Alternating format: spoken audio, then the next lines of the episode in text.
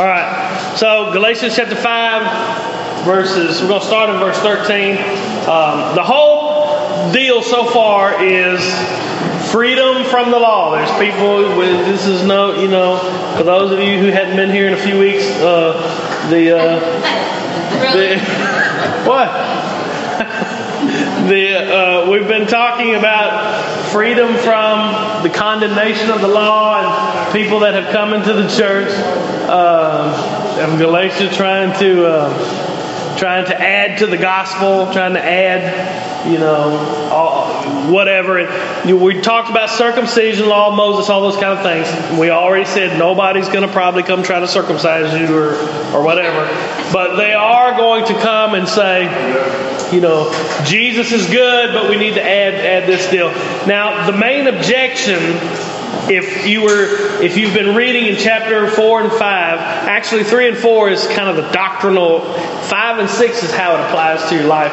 But if we've been reading in chapter five from verse one up until 12, what we did last week, if you are one of these Judaizer guys, if you're one of these guys who are adding to the cross, adding to uh, uh, what Jesus did, then uh, your objection would be now, wait just a minute, wait just a minute. If you say that we're not under the law, and if you say that we're not bound by the law, the condemnation of the law anymore, that kind of gives you, quote unquote, Christians free rein to be just as sinful as you want to, doesn't it? Uh, and that's probably one of the biggest uh, objections that you will hear uh, against people uh, by people who are legalists. You know what a legalist is? We probably hadn't even discussed this since we started Galatians. What's a legalist? Michael, what's a legalist? You know what a legalist is. Do this, don't do that. Yeah. Huh? Yeah, a legalist says that you have to obey certain rules in order to have or maintain your salvation. Okay, so a person who says, for instance, there is a group of people, I was going to say in this area, but they're pretty much in every area in America now, but group of people that say that you are not allowed to wear makeup. We talked about that last week, right? Yeah, go figure. Okay. Now, is it wrong for a person to say, my conscience just doesn't allow me to wear makeup. I don't think it's right. I can't do it. Is it wrong?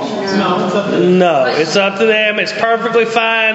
If you think wearing makeup is wrong for you, more power to you. Take a good look in the mirror before you leave the house.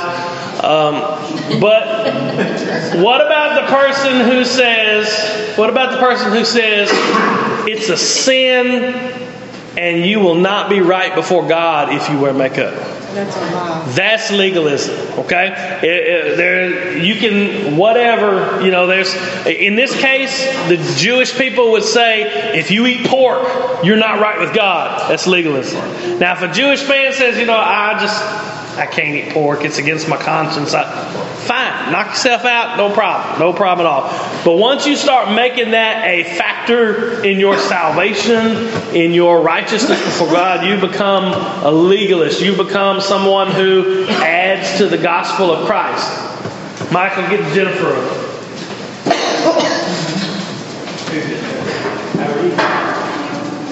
Uh, so once you, that's what that's what we're talking about here. Now, if it, the, the biggest objection is if you say that we're not under the law anymore, we're free in Christ, we don't have to worry about the condemnation of the law, the dictates of the law, the first thing that's going to pop in your mind is, well, that means I'm free to do whatever I want to do. I can go and sin as much as I want to sin. I can go and, and commit adultery and fornication and murder and strife and envy and malice and just the whole list. I can do whatever I want to do. And if anybody calls me on it, anybody says, whoa, you're not supposed to be doing that, I say, oh, I'm free in Christ. I'm not under the law anymore. Have you ever heard that? We're, we're not under the law anymore, so we don't we don't worry about that. You've heard that before. I had a there was one time I was in the I was in the congregation. Uh, there was a preacher that was preaching, and uh, this was like at a big conference or something. And uh, he was taking questions. He had just preached a sermon on the deal, and he, this guy said uh, he was talking about the evidence of salvation and how in your life you will produce fruit and righteousness in your life and everything. And the guy said, uh, some guy in the crowd asked the question. He asked, "Aren't you trying to put us back under the law when you say these things and preach this way?" And he said, "I'll never forget." The preacher said, "Okay, which one of the Ten Commandments specifically do you think is oppressive?" Which one of the which one of the Ten Commandments do you want to break, and that's why you're uh, not wanting to be under the law? And that kind of kind of hit it kind of hit the nail right on the head was the the fact that we are not under the law in the sense that we're not condemned by it anymore. We're not uh, under the punishment of it anymore. But it does not mean that we run, you know, buck wild doing whatever we want to do, you know, sin. You're living in sin. Does that make sense? It's a little confusing the way I've explained it, but Paul's going to explain it a whole lot better than I do. Well, you, you made a point, though. It's the moral law as well. I mean, we can't just run around murdering everybody. Right, Right. So it's the moral law that guides our conscience as well. So you can't look at it as, oh, I'm breaking the speed limit law. Right. Well, and well, yeah, and but I think the point is we he's going to talk to us about living by the Spirit. That's this, the rest of this chapter is what it's all about. And I put if you read that outline, I put a thing in there about a little illustration. The law is like mines in a minefield. Okay, and so you're walking through the minefield, and all the time the, the laws do not do this, do this, don't do that, don't. They're like mines laid out in the minefield. And if you're walking, trying not to step on mines, you're always worried about this mine or that mine. You're worried about getting close to this one. You're worried about how far I am, what's going to happen next when I go after I get past this one. It's just, it's always, it's always oppression. It's always stress. It's always those things when you're trying to avoid those mines.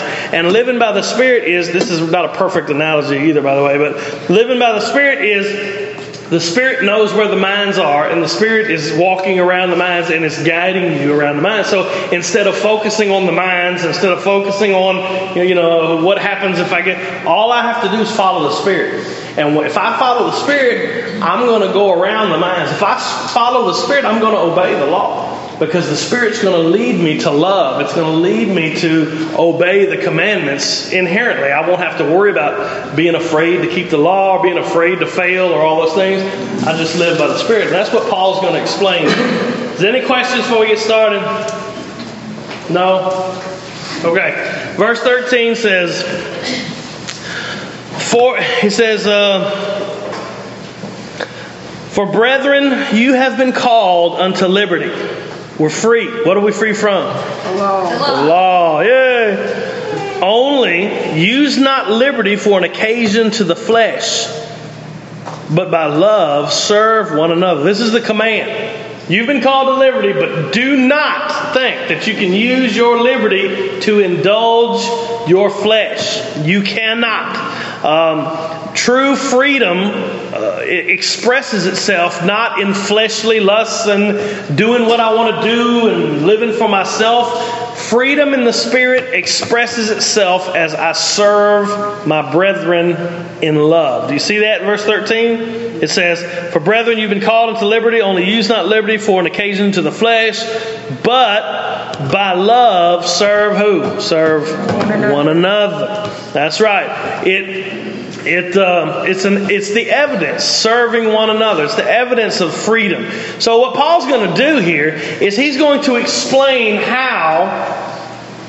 being free in Christ, being free in the Spirit, and walking after the Spirit automatically curtails our behavior so that we don't indulge the sins of the flesh. Now, we're going to see this in a minute, but we'll go ahead and talk about it now. Everything, every sin that you can commit, I don't care what it is, whether it's pride, envy, malice, strife, sexual sin, uh, whatever. Pick a sin. It doesn't matter. I don't care. From one end of the spectrum to the other. Every sin that you can do, you will do, or you do do. Also. Also. Every sin that, that takes place is because, in a believer's life, is because you have chosen to walk after the flesh rather than walk after the Spirit. Now, the flesh and the Spirit, we're going to see, I'm getting way ahead of myself, but he's going to tell us in a minute that they're always warring against each other. One's trying to get you to do what it wants, and the other's trying to get you to do what, what it wants. And so, what he's showing us here is that we're free from the law. It says in verse uh, 14, it says, For all the law, it says, don't use your liberty for an occasion to the flesh, but by love serve one another. And this is the reason why. For all the law is fulfilled in one word. Even in this, thou shalt love thy neighbor as thyself. How does that fulfill all the law? Come on, y'all's turn now. Murder yourself. Huh? You don't want nobody to murder you, so you're not going to murder somebody else. If you act in love, you'll fulfill the law. Thou shalt not steal. If you love the person, you won't steal from them. Thou shalt not commit murder, like you said. Thou shalt not lie. If you love them, you won't lie. If you act in love, walk in love, live in love for your neighbor, that's nasty. Uh, I said he stole my purse, so. Yeah, I know. That's why I said that's nasty.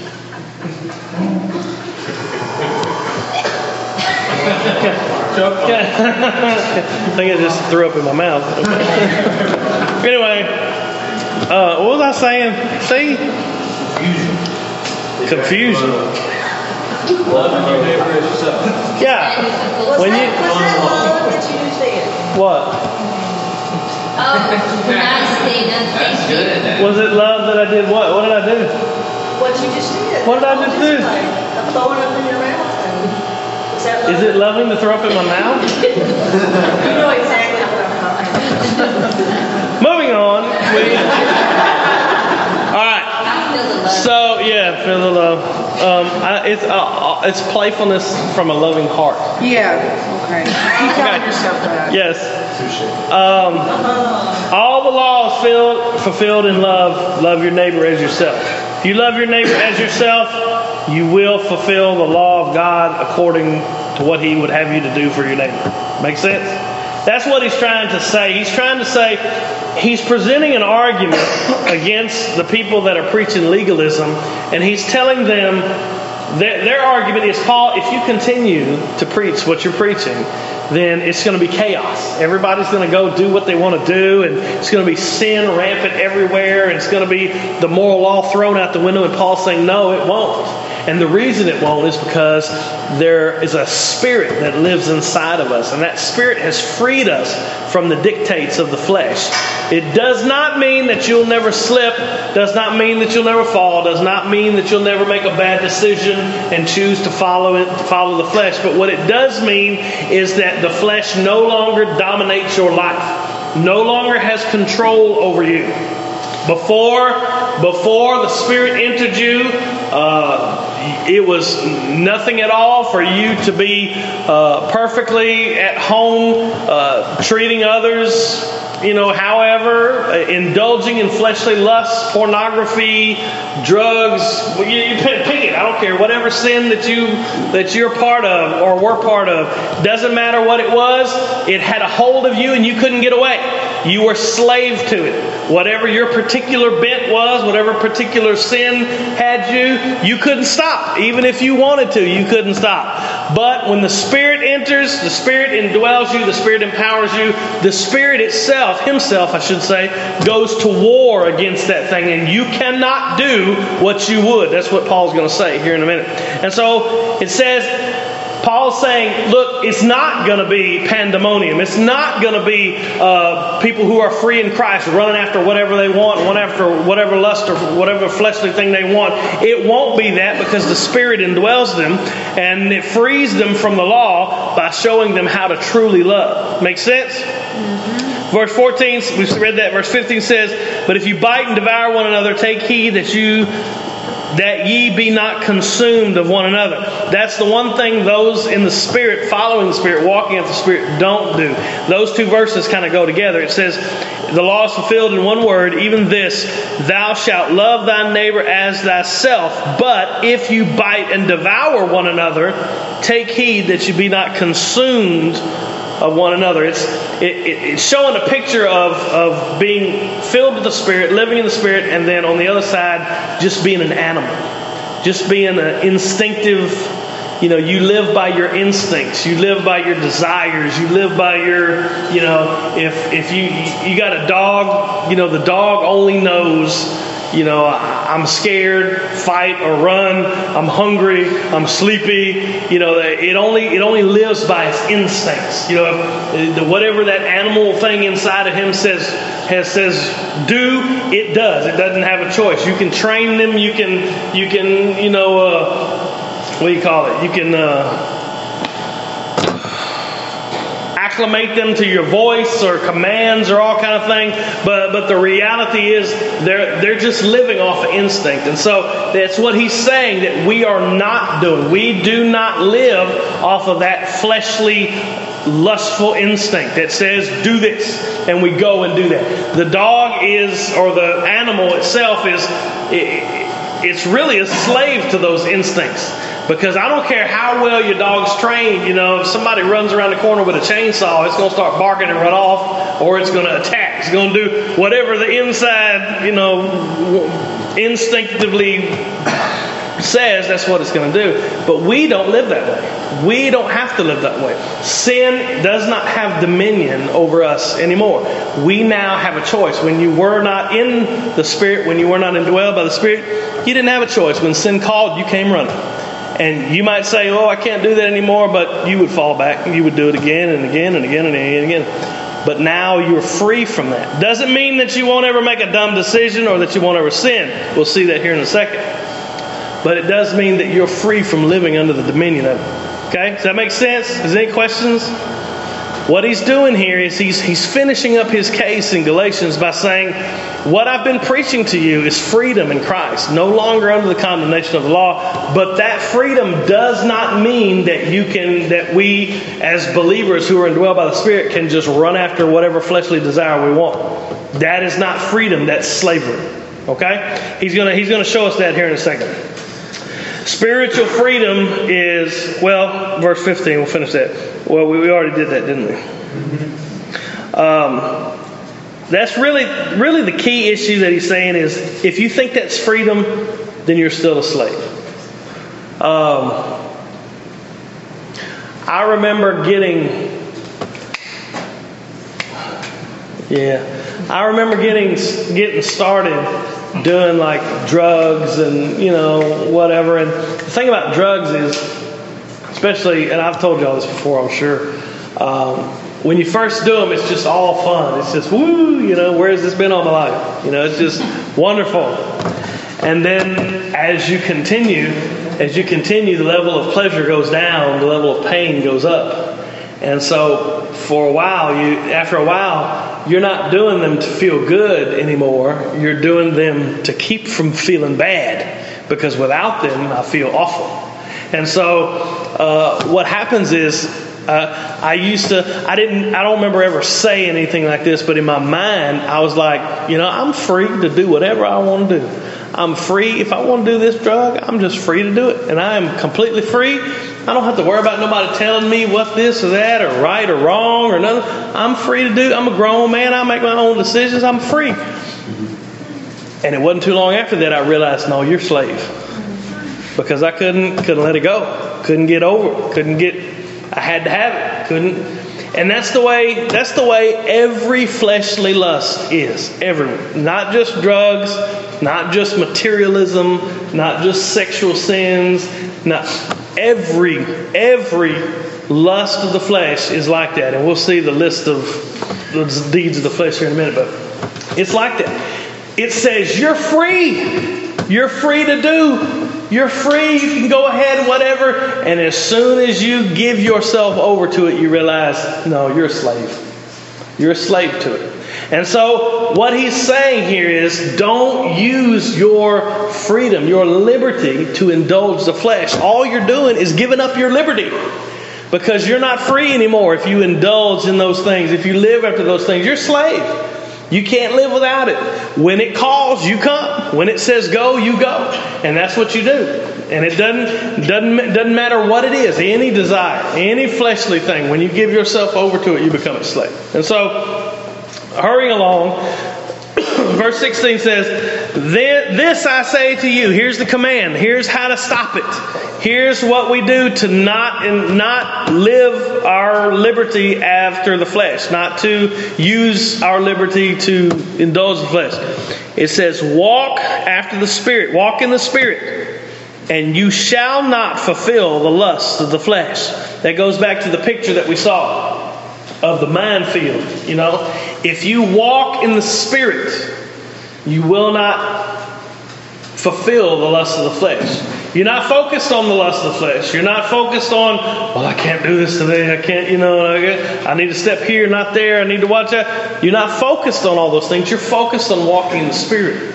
You're looking up as you follow the Spirit. You're not looking down hoping I'm not going to step on a mine.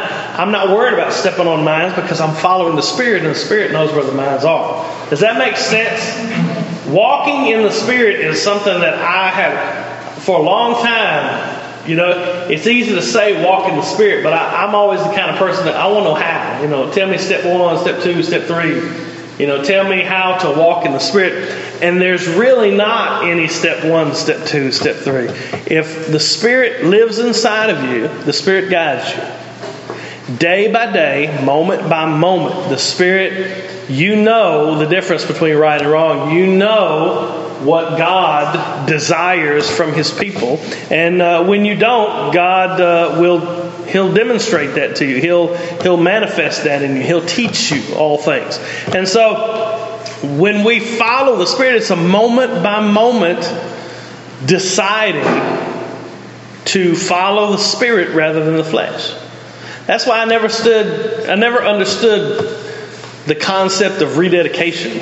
I mean, even when I was in a church that did rededication, I never understood the concept because, you know, if I come down and I say, I want to rededicate my life, you know how long that's good for? A second. Uh, no, it's, it's, it's only good for that moment.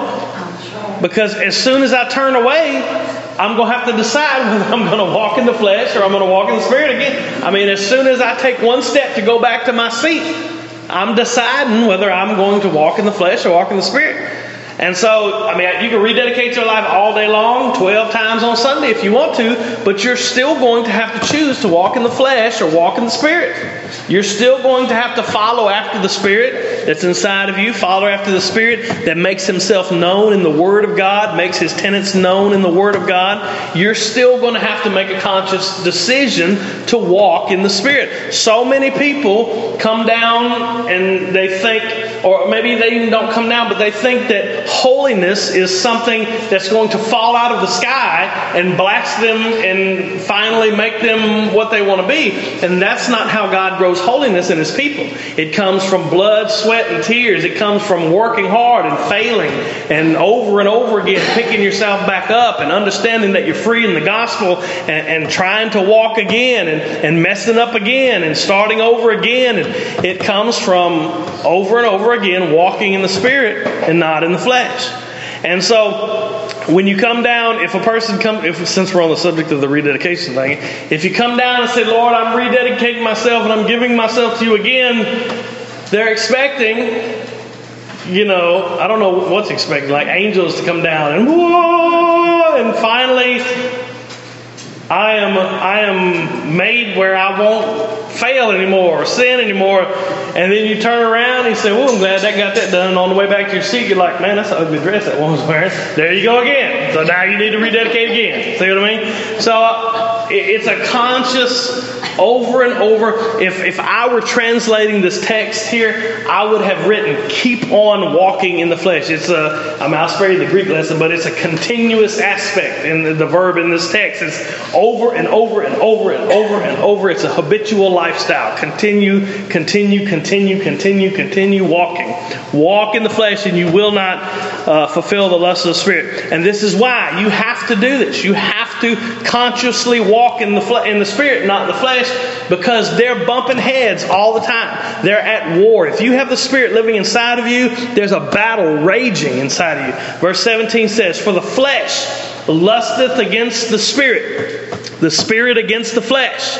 And these are contrary the one to another, so that you cannot do the things that you would. Right now, if you're a believer, you have the same flesh that we all have, but you have the Holy Spirit of God living inside of you that is contrary, that is, that is always fighting against those things. Understand what Paul's saying here. If you live in freedom and you're walking after the Spirit, that does not mean that the lusts of the flesh won't ever pop their heads up and try to take over. It doesn't mean that you won't have to do battle. It doesn't mean that you won't have to fight with temptation. It doesn't mean that you won't have to constantly be on your guard that your own flesh will rise up in you and try to take over. It's a war going on, and it's a battle that is going on all the time, and you don't have the option not to fight. If you're a believer, before you became a Christian, you were just enslaved to the flesh. There was no war going on whatsoever. You did what you want to do, you didn't care. And if anybody called you on it, you justified yourself. You said, you know what? It's not that bad. Everybody's doing it. This is the way the world is, blah, blah, blah, blah, blah. You just made sure that, you know, any way I can justify myself, that's what I'm going to do. But once the Spirit of God enters you, it says the law stops that mouth. The mouth can't keep on justifying itself. So there's a war that goes on. There's a war. The spirit is fighting against the flesh. Flesh is fighting against the spirit. And I love this last little line he says in verse 17. It says, So that you cannot do the things that you would. What that's, what that's saying is there's no middle ground. You are either, at every moment of every day, listen to me, you are either walking in the flesh which is sin, or you're walking in the Spirit. There's no other option. Every step that you take, every thought that you have, every word that you speak, everything that you do is either walking in the flesh or walking in the Spirit. There's no neutral ground. That's one of the biggest myths in the world today is that man is morally neutral. There is no such thing as neutral. There's no such thing as standing still. You're either moving forward or you're moving backward. If you stop moving forward, then you started coasting back. There's no such thing as, you know what, I'm just going to do whatever. It's either in the flesh or it's in the spirit. Now, there's lots of things that we can do. I, you know, you kind of get the picture like, well, if I decide that I really like bass fishing and I go bass fishing, that must be. Fl-. No, you can go bass fishing in the spirit, so to speak. You see what I mean? God wants you to enjoy the things that He's given you. He wants you to enjoy creation. He wants you to enjoy the fruits of the labors of your job, you know. But it can't take the place of But it cannot take the place of God. That's right. So I'm not saying that every moment you should have Bible verses written on your forehead and walking around you know, I'm not I'm not saying you need to be a nun or a, a priest or something like that, or I don't even know what, what that is, but uh, you know, uh, you can enjoy the things of life. I think it's in First Timothy. It says God's given us all these things to enjoy. So the things that you do, riding four wheelers, riding horses, fishing, hunting, those are those are things God has given you to enjoy, and you can enjoy them in the spirit. I mean, you can thank God for. I mean, I don't know why somebody would thank God at 3:30 in the morning in a deer stand when it's 10 degrees anyway, but you can thank God for the things that you love and the things that are fun and the thing. You know, I love to fish, and so that's my thing. You can't do it in the winter. I mean, I guess you can, but I don't. so anyway, but the point he's making is you can't do the things that you want. You're either doing what your flesh has got you doing, or you're doing what the Spirit has got you doing. You understand? Make sense? Okay. Uh, verse 18. But if you be led by the Spirit, you're not under the law. What does that mean? Kind of goes back to the minefield, doesn't it? What you going to say, Doug? Under Condemnation of the law? Yes, that's exactly what it is. Under the condemnation of the law. If you are, you don't have to worry, I don't have to worry about, it's almost like categories. Like if I have a category that says, love your neighbor. Under that category, it will tell me how to love my neighbor. It'll say, don't steal, don't kill, don't what, you know, and it'll tell me all those little laws. I have a choice whether I can focus on all those little laws and try to do every single one, or I can just do the love your neighbor and all that will take care of itself. Does that make sense? See what I'm saying? If you operate in love because the Spirit puts a love in you, you'll love God with all your heart, mind, soul, and strength, or work with it as best you can. You'll love God and you'll love your neighbor as yourself. All the law, Jesus said, all the law and the prophets hang on these two. You fulfill those two things, or you seek after those two things, focus on those two things, and all that other stuff will take care of itself. You won't have to worry about putting other guys before him. You won't have to worry about keeping the Sabbath holy. You won't have to worry about committing adultery. You won't have to worry about you won't have to worry about none of that stuff because your two commands that you're seeking after are to love God and to love your neighbor. Okay? So you're not under the law. Against this love, there is no law. That's what it says in verse 18, 19. 18. But the, if you be led by the Spirit, you are not under the law. Now, 18 through what 23 are the lists that he gives, and so I'm not going to go through every single one of those. Um, I am going to mention just a few uh, because there's a few that because of the Victorian English, it, you, you may not realize what they're trying to say. Um, of course, adultery, that's no brainer. You know what adultery is. Witchcraft. I'll, I'll do witchcraft. Let me go in, let me go in order. Uh, adultery, fornication there. What's fornication? Sex. That's what fornication is to us. The Greek word is called is porneia. Does that sound It's familiar? pornography. Well, it's it's any sexual sin. It's porneia is where we get the word pornography. It's where we get the word. What else we? Huh? Shut up. That's why I don't call on you, Valerie. she said cornucopia. Cornucopia. It's not just, you might say, look, since all of y'all are married, uh, not all of y'all, but some of y'all are married and some of y'all ain't married. You might say, you might say, if I'm married, it, if you aren't married, you could say, well, I can't commit the sin of adultery. That's not true. If you are married, you, you would say, well, I can't commit the sin of fornication. That's not true. Fornication here, the, the word means any. The words together mean any sexual sin. In your mind, word, thought, deed, any sexual sin is included in these two words. Okay?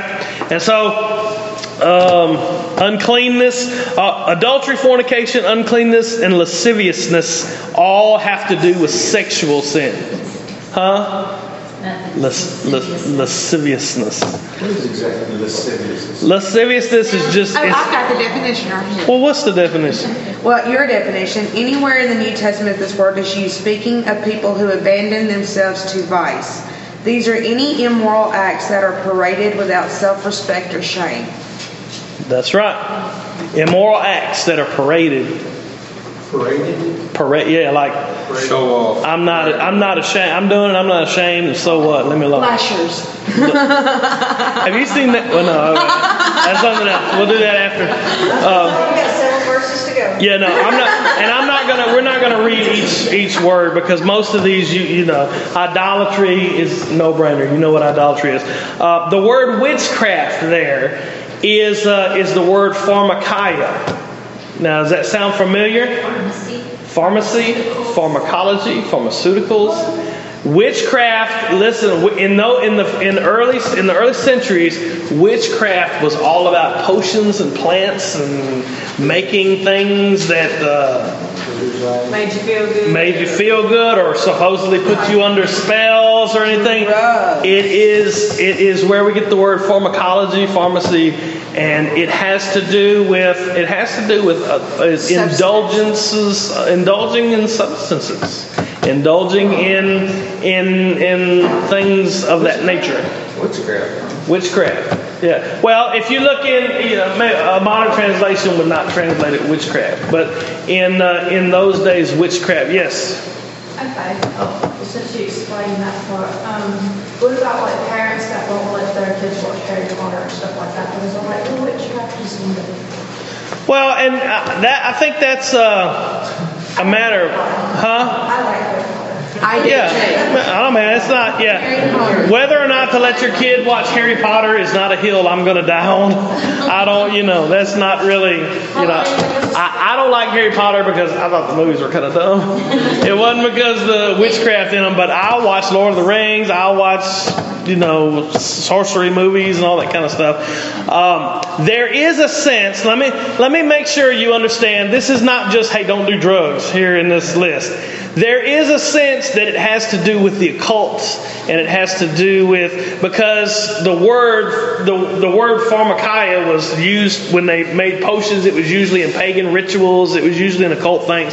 So there is a sense in which um, we are not supposed to, you know, that some people would say you're not even supposed to go celebrate Halloween, which yesterday was Halloween, you know, and all those kind of things. Um, Witchcraft. huh? Witchcraft.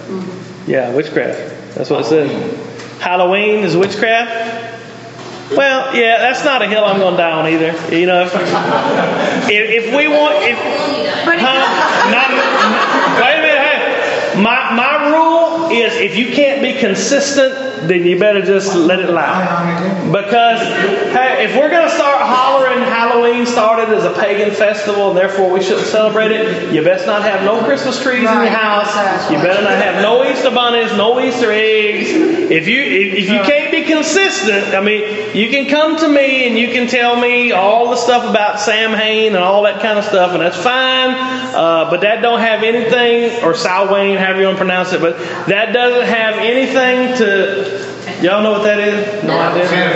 That's the original word for Halloween. That was the festival that Halloween came from. Yeah. Anyway, it was pagan, uh, demonic.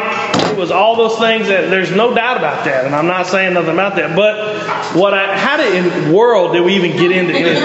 but what I'm saying is, if if you're saying because that is because of that history of this day, I shouldn't let my six-year-old dress up like Ella and go get bubblegum from the dude next door. Well, that doesn't sound right, but if, if I shouldn't let Maybe you should have said. The lady next door, yeah. If if you want to dress your kid up as Spider-Man and let him go trick or treating, I I just don't have a problem with that. You know, I don't have a problem with that, and I don't freak But I out. think the key word you've got here is indulgence. You're not going to tell your six-year-old to go dress up and that be her life. Right. You know, it's it's the indulgence of, and that can be for anything: indulgence in drugs, Yeah. indulgence in people, whatever. Yeah, and uh, Vanessa, I I spoke one time to a group of teenagers about the dangers of watching movies like Twilight, and for I, I played it out for a long time. They all thought it was they all thought it was because it had vampires and werewolves, and we shouldn't be looking. But that's really not why. It was because it was A false- it was a false love story, and all the girls that grow up watching that mess are going to be out looking for their pasty, effeminate vampire boyfriend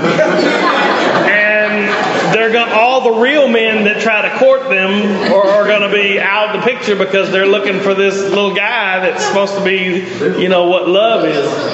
That's Huh? no. Twilight is no different than Cinderella.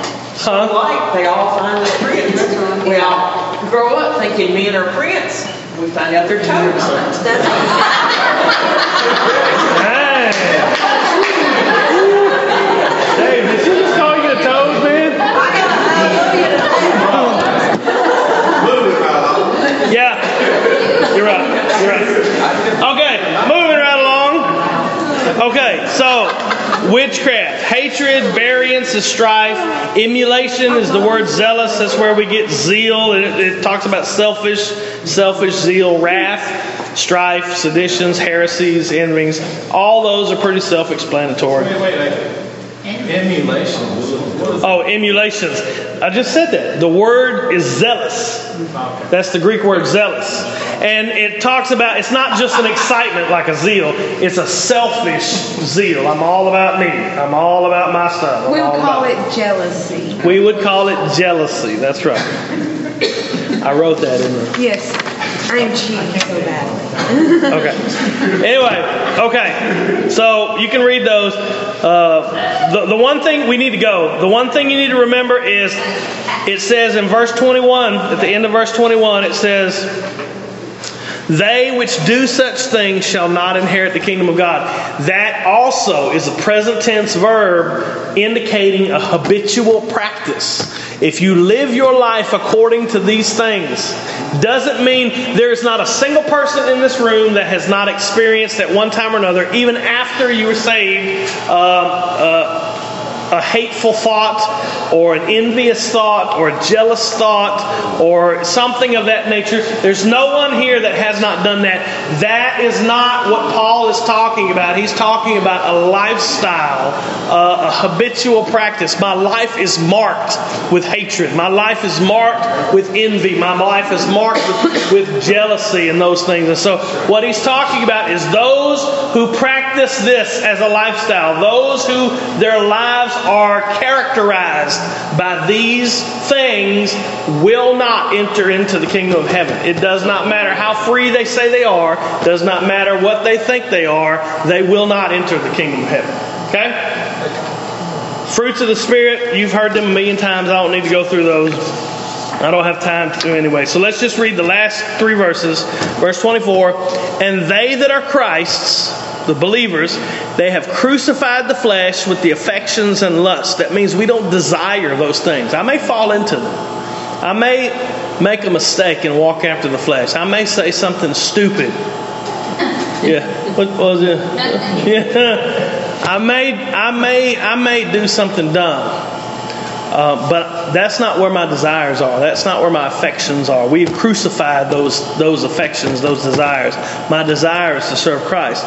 Verse 25. If we live in the Spirit, that's eternal life, spiritual life. He's given us that. Then let us also walk in the Spirit, not being desirous of vainglory, provoking one another, envying one another. It almost looks like Paul's pointing toward the congregation, saying, "This is how you live amongst one another." I really wish I would have took less time at the beginning, and so we could go through some of this some more. But uh, we we sure are out of time. I got to go. We got like ten minutes till service starts. Are there any questions? The the same things that we saw on the list of the lust of the flesh, deeds of the flesh, are what we see in the fruits of the spirit. Uh, it is a habitual lifestyle. You can't say, one time I showed love to my neighbor, so I must have the fruits of the Spirit. No. The fruit of the Spirit are things that characterize your life. You, somebody may take a snapshot of you at one particular moment in your life, and that snapshot will look like, ooh, that guy ain't a Christian. But if someone takes a movie of your life, the reel, the whole reel of your life, the whole consistent pattern of your living will reveal that you are a Christian, that what's on inside of your heart. Same thing in reverse. Somebody may take a snapshot of you at church Sunday and say, wow, that guy's a Christian. But they take a movie reel of your life and the way that you live and the way that you act and the way that you are out of, out just outside of the walls of this building, and it will reveal whether you are or are, not a Christian. It says, those that practice these things will not inherit eternal life. And it says, against these things, love, joy, peace, patience, kindness, goodness, faithfulness, against these things there is no law. He said, these things fulfill the law of God. Does that make sense? The point that Paul's making here, he's already told the legalists that they're full of, full of crap. He's already told them that there is no, nothing you can add to Christ. There's nothing that can be added to what he did. And now he's proving that those who are in Christ automatically desire and make a practice of fulfilling the law, not because the law is hanging over their head, but because the Spirit lives inside of them. Make sense? All right, who's going to pray? Somebody pray so we can go. Somebody else pray today. Okay. Nobody wants to pray? Was this? Lord, we thank you for this day.